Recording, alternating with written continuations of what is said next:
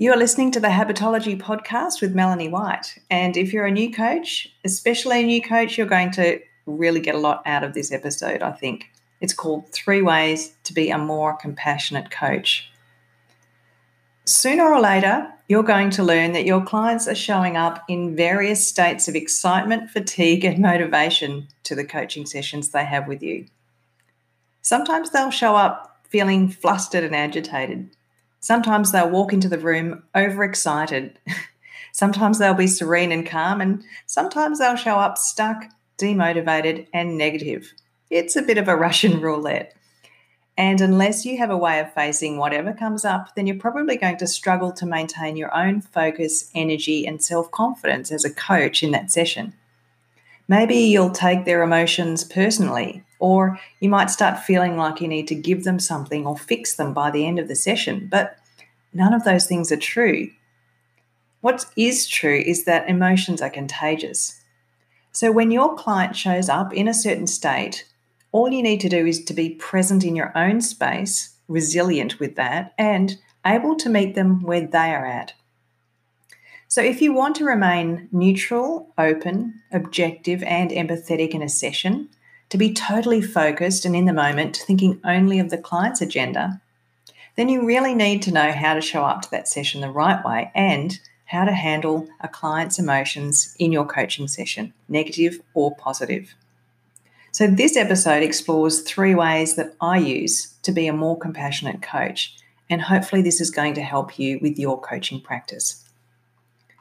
Let's talk first about why emotional balance matters. It's fine to step into these three ways to create more self compassion, but why is it so important to do that? Well, the primary reason is that your emotional state has an enormous impact on your brain's capacity for learning. Think about what that means for you as a coach in a coaching session. Think about what that means for your client in a coaching session. Let's get more specific. If you or your client come into a session feeling frazzled, self critical, angry, sad, exhausted, or frustrated, or any other negative emotion, then it's going to reduce your or their ability to learn new skills, to listen actively, to take in knowledge, and to remember things. So if you, as the coach, are thinking things like, I'm no good, or oh no, what do I say next, or what sort of question should I ask? I don't think I'm helping this person. Then, if you're thinking those things, you'll bring your focus to those things and you'll be less present, less attentive, and less alert. You won't be able to actively listen and really guide the session to the, to the client's agenda. And if your client is verbalizing things like, I'm no good, or I failed, or I messed up again, or I'm never going to get it right, then they're bringing their focus and attention to what isn't working. And so their negative feelings are holding them back. And in that case, they're effectively sapping brain resources and they're becoming stuck. Our prefrontal cortex is impaired by negative emotions. And this means that negative emotions stifle our creativity, our cognitive ability, our curiosity, and our strategic thinking. And as you know, if you've trained in positive psychology, all of these things are things that we need to be creatively problem solving. We need that curiosity, that strategic thinking, that cognitive ability to unpack things. We need to be creative to come up with new goals and to maintain our motivation. So, unless you manage this stuff properly, you risk being sucked into the vortex of your own emotions or your client's emotions you end up becoming consumed by them and unable to focus on the coaching relationship. And I have to admit, I know this really well. When I first started coaching, sometimes I took on the client's state at the start of the session. If they walked in feeling miserable, I got sucked into that energy. And sometimes I took their emotions home with me. If they'd had a tough day and they were thrashing through a session feeling stuck, that's how I'd feel, stuck and dejected at the end. And sometimes I expected the worst from a session when I knew I would be seeing a client who was overly negative. None of that did me or my clients any favours. It distracted me from their agenda and my ability to coach them effectively. And then finally, one day, I had a powerful aha moment after feeling particularly miserable about my coaching skills. I thought, wow, these feelings are all about me and how I feel. And coaching needs to be all about the client. I need to switch this around. And I realized I needed to develop some strategies to help me to get into that it's all about the client headspace so I could truly serve them as a coach. The difference is really significant when you and your client are able to be emotionally neutral or positive or to get to that state then your prefrontal cortex is activated and you're both more ready, willing, and able to listen, reflect, and learn. Your client will get so much out of the session if they can become emotionally neutral or even positive. And it's your job as the coach to be in that space and to hold it. If you can do that, you'll be calm and present.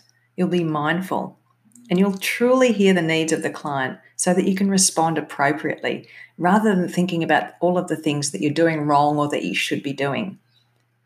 If you're doing that, then you won't have that creative space to figure out what to do next in the session.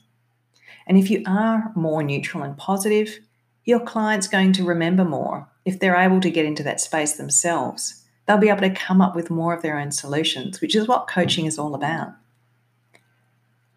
And when a client starts talking about the positives and the opportunities, it gives you an opportunity to broaden and build those positive emotions so that your client gets more out of a session. I had an experience like this recently. A client talked about a win that they'd had, and I said, Tell me more about that. And she unpacked some more things, some more benefits of what had happened. And I said, Gee, what do you think caused that? And then she unpacked some more benefits. And I said, Wow, that sounds amazing. So you just said, and I linked all of the things that she said. And she said, Yes, and, and she built on it even more. So by the end of the session, this one thing that she'd done had created 10 positive outcomes 10, and they were significant. And what she realized was that by doing one thing, she could effectively change almost everything in a particular situation. This was a powerful moment, and that's an example of how that broaden and build theory, the mining into positive experiences, can be so powerful. If I had been stuck and wondering what to ask next, or rushing through the session trying to get her to goals so I could fix what was going on, then that wouldn't have happened. So I'm sure you can see why emotional balance matters for both the coach and the client. And as a coach, you know that the only person you can control is yourself and your own thoughts, right? So your priority is to learn how to manage your own fears, insecurities, and inadequacies, and to be able to handle your client's emotional state, however they show up to the session. And that's why I want to talk to you today about being a more compassionate coach because self compassion and compassion for others are great ways to maintain your own emotional state and energy in a session and to help your clients get more of a creative, optimistic, and motivated state so they can come up with their own ideas and solve their own problems. So, with that in mind, let's talk about the self compassion being skills. And these are those skills that you show up with in the session to set the scene, to maintain your own emotions and to help the clients to become more neutral in an emotional way. The first thing you need to do to be a more compassionate coach is to show up with that compassionate coaching presence. And that means that you're using the being skills of compassion, which are warmth, patience, mindfulness, calm, and empathy, among others. They're the main ones. When you show up with that warmth, patience, mindfulness, calm, and empathy, it helps you to be fully present for your client and to put your own beliefs, judgments, and bias aside so you can truly focus on the client's needs, wants, and agenda. So, I'd like to share my process with you, the process that I use for building self compassion. And this process helps me to avoid being sucked into my client's energy and emotions and to get into a really compassionate headspace for the session so I can be fully present for them. And I want to say that this practice is an ongoing practice. There are things that I do as a maintenance type activity, and there are things that I do in the moment right before the session. And I want to talk about both of those. There are four things that I do to maintain my being skills around self compassion. Firstly, I work with my own coach for my own personal development. Secondly, I use a pre session ritual Thirdly, I intentionally practice my being skills in my daily life. And finally, number four, I manage my own emotions through self coaching and self compassion exercises. So that's the four things I do. And since I'm always banging on about working with a coach, and that's an easy one for you to figure out on your own, I don't want to talk about that one today, but I want to talk about the other three in more depth so that you can start thinking about what you might do. These are just my examples, and I want you to think about your version of this. What would work for you? So let's start with pre session rituals. So these are the things that you can do to get into the headspace of compassion, to bring all of those being skills into the forefront right before you work with a client. And I think that nearly everybody, every coach that I know that's successful in their business has a pre session ritual. You need to choose something that works for you, but here are a few ideas. You could spend five to 10 minutes meditating, for example, using the Headspace app. You could spend five minutes doing a breathing exercise, such as the 478 exercise. You could take a short walk in nature, standing upright and striding purposefully and breathing deeply. And I reference Amy Cuddy's power poses here. You might like to look that up. That's a whole other episode. You could visualize yourself being present and calm and mindful and having a really successful session with your client. Or you could listen to calming music. So basically, you're looking for any sort of ritual that quiets the inner voice and brings you into a calm, present state. I like to walk out into my garden and mindfully observe the plants in my garden, to hear the sounds of nature and to fully connect with that and to feel the gratitude, love, and awe around those things. That's my personal ritual. But sometimes I do any of the others if I feel like it. So, my question to you is what would you do to relax and become present for your coaching session? Which of those sounds like something that you would do, or is there something else?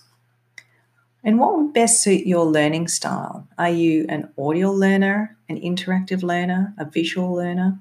What would help you to get into that space that uses your learning style? And Finally, what equipment, resources, or tools would you need to enact that pre session ritual? If you don't have a pre session ritual already, you may like to experiment with two or three of those and see what helps you to feel most grounded and calm and ready for your session. Otherwise, if you have a pre session ritual, good for you. Let's move on to number two, my second tool for being a more compassionate coach. And this is intentionally practicing the being skills of self compassion. Here's a fact when you radiate warmth, patience, mindfulness, calm, and empathy, then you will show up with compassion and those feelings will rub off on your client. Yes, emotions are contagious. They're going to rub off on your client, and your clients will be therefore better equipped to settle down, to let go of the past, to accept themselves and to feel self compassion. And then they'll be more able to make peace with their challenges and move forward. So, if you're self compassionate and you have an active practice around that, you will be better equipped to help your clients to zoom out of any emotional reactions in the moment so that they can more objectively re- review those events and see things as they are without judgment. And they may start seeing opportunities for change more easily. So, here's what I do to intentionally practice the being skills of self compassion. And I like to think of this as putting money in the bank for a rainy day. It's the same principle as building resilience. There are certain things you can do as a practice proactively instead of reactively to build. And that's what this is for me. At the start of each calendar month, I choose one being skill that I'd like to focus on for the month. And I write it in big letters in the top of the first day of my diary. First day of the month, that is. And then I look for at least one opportunity each day to intentionally practice that skill in a conversation with a friend, a family member, or a client. And I reflect on that skill before I do a coaching session in that month, and I look for opportunities to bring it into the session, if relevant, to either help my client move into a neutral place or to help them to broaden and build on a positive moment. So I really love doing this because it's a continual practice of polishing up my skills, even the ones I'm good at, and especially the ones I'm not so good at. Sometimes I find warmth really difficult. And so my practice for that month will be smiling at people, smiling at myself in the mirror as well, and smiling when I'm on the phone to clients or in a Zoom meeting. So that's my personal practice. That may not be what you want to do. So, my question is what would you do to strengthen your being skills? How could you bring attention and practice to those being skills to sharpen them up and to help you to be more self compassionate overall? Which ones do you think need work for you? Would it be calm, empathy, warmth, patience, mindfulness, or something else? The third thing I do and important for all coaches to do this in some way, is to manage my own thoughts. And that includes being self compassionate. Those of you who know me know that I'm a huge advocate of the self coaching model that Brooke Castillo created from the Life Coach School. It's a version of the ABCDE model, if you know that from cognitive behavior therapy. And it's all about changing your internal dialogue. So, to stop catastrophizing, criticizing, judging, and blaming, so that your self talk becomes more neutral and factual. And I can't stress how important this work is for everybody, coaches and clients alike. Think of it as an ongoing practice. People go, "Oh, well, I've done some modeling and my thoughts are good now." But I like I invite you to think of this as if you are learning a new language. And you are. It's learning a new internal dialogue, one that's more empathetic, nurturing, and compassionate when your default thinking patterns are around judgment and anger or other things like that, criticism, then that's a language that you have for yourself.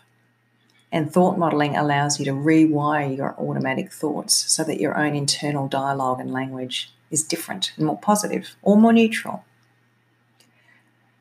So, the first thing I do to be more self compassionate is to use the model to rewire my thoughts and the second thing I do is to use the tools of self compassion as a regular practice and in the moments that I feel emotional pain. You can learn more about self compassion in episode 76 of my podcast, and you can visit self compassion.org. There is the hyphen in there for some tools to help you to become more self compassionate. There are a variety of exercises. And rather than talk about all of the exercises, because I have mentioned some of these in episode 76, I want to talk now about my practice for those more intense emotional moments of suffering. And these are useful whether they happen on a coaching day where I'll be working with clients or on any other day. Because the better I am at self compassion, the more easily I'll be able to help my clients to develop those skills. So I'm always watching my self talk. And when I catch my inner critic calling me a name, I'm judging me, then I go into a practice of self kindness. I first replace that negative thought with something kind. And to do this really effectively, I imagine that I'm talking to a friend who felt like this rather than myself. I find it easy to shift into that third person and say, Wow, I caught myself judging myself. What would I say to a friend who felt like this? And it becomes easy to come up with the alternative. Then I remember that other people suffer with this too this judgment, this criticism. I think about others that I know who've suffered and been through it. And then I bring myself to the present moment. I focus on my breath, or even better, step out into nature and know that this is a moment of suffering and I can feel it, but it's going to pass. And by being mindful and focusing on what's in my immediate present moment, it helps me to shift out of that emotion easily. Being in nature really helps me to zoom out and get perspective, to feel gratitude and then warmth, and to become calm again. But I've also acknowledged and allowed the emotion to happen through the process of self compassion.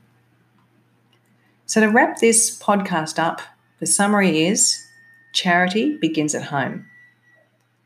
And I ask the question of you how can we show up with empathy for our clients and to put judgment aside if we can't be compassionate with ourselves? That's why I'm saying charity begins at home. So, if you want to be a more compassionate coach, you need to do two things. Firstly, to manage your own emotions and self compassion. And secondly, to show up with your compassionate being skills in your coaching sessions with clients. And in this episode, I described my own practice of four things that I do to build self compassion and compassion for others. That is, working with my own coach, using pre session rituals to enhance my being skills for my clients' benefit, intentionally practicing my being skills every month, focusing on one at a time in my daily conversations, and finally, managing my own thoughts with self coaching and using the tools of self compassion. If you would like to become more self compassionate, visit melaniejwhite.com and click the free chat page to inquire about a good fit session with myself or to find out about contacting a coach in your area if you prefer.